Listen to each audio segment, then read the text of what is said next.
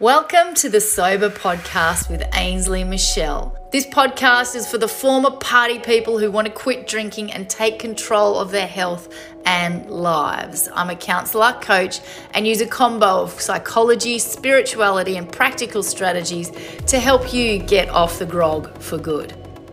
So, what do you do when you know you want to quit, but it's feeling too hard? Hey, it's Ainsley here from Sober and welcome to Sober TV and the Sober Podcast. So today I want to talk about the struggles that you might be going through where there's this thing in the back of your mind where you know you want to stop drinking, but, and there's a big but, there's still things that keep sucking you back into the cycle.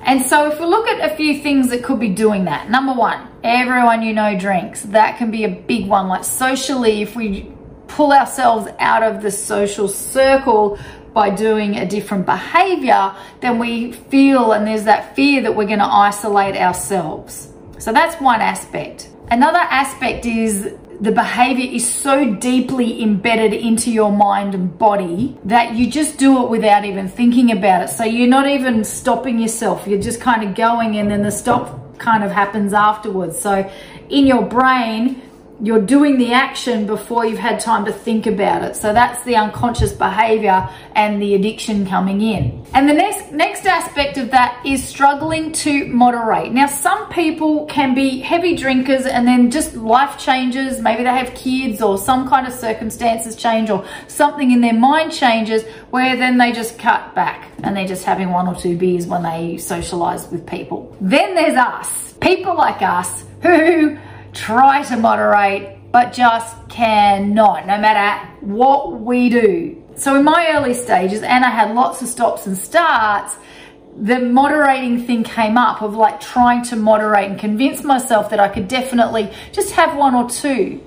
But because of the pattern that I was stuck in, there was this deep unconscious embedded pattern that, you know, I started drinking at 13 years old, right? First thing I had was bourbon. And so from 13 years old to 41 when I stopped, like I have gone in this pattern over and over and over and over again. So this pattern that we get stuck in, you know, you get frustrated and angry at yourself for not being able to stop drinking overnight. Or well, you can stop drinking overnight. It's just those trigger moments afterwards that pull you back in.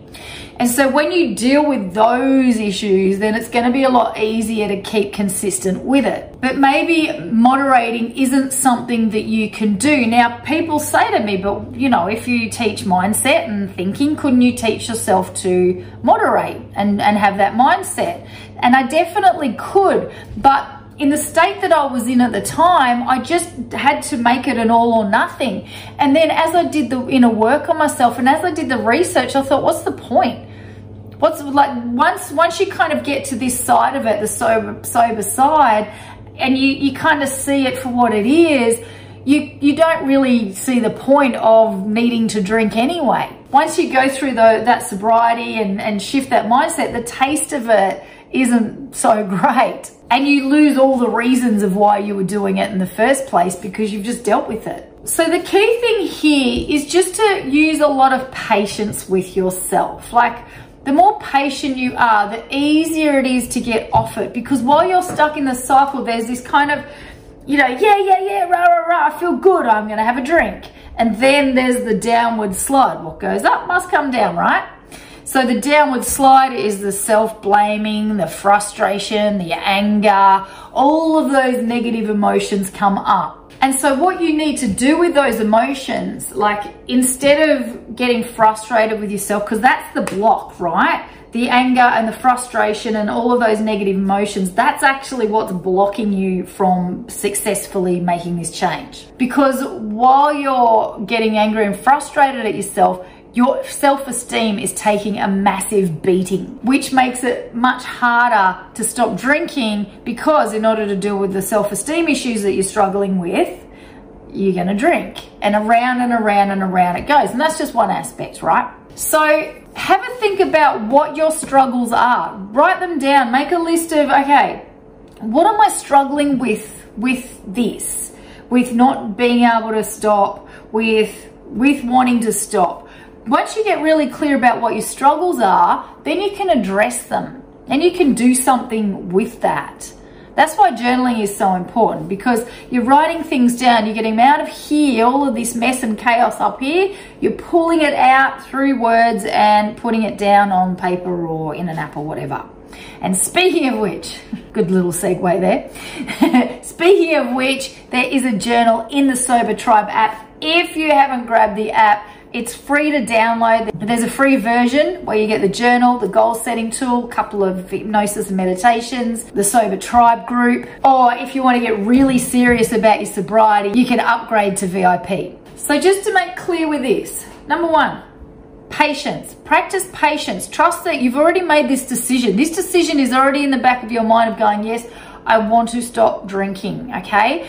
There isn't much more to do in that regard. Yes, you need to do some do the work. If you're expecting to just get zapped, then you're going to be sorely disappointed. Yes, some people get zapped. Maybe you might be a lucky one that does get zapped. But for us mere mortals, we need to put in the work. We need to journal. We need to do hypnosis. We need to do the mindset things that actually change our thinking around alcohol and our whole, our whole, our whole attitude towards it. So using tools like the Sober Tribe app is really going to help you. Community will help you. Having the right people around you, having the support, educating yourself, doing all the things that you need to do and doing whatever it takes because that whatever it takes mindset is going to help you get there more successfully than the oh maybe if you're still at that maybe phase then it's, you're clearly not ready but you can fast track that readiness if you're ready. If you're not fully ready, then that's showing up in your behavior. That's showing up in your actions because you're still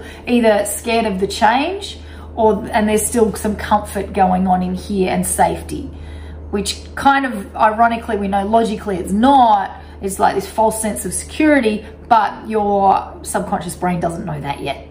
And so more you the more you practice this way of thinking and the positive sobriety way of thinking, get excited about being sober and what your life's going to look like on the other side of it, then that's going to move you and motivate you to make the changes that you need to make. So grab the app, the link is in the description, and I'll see you tomorrow.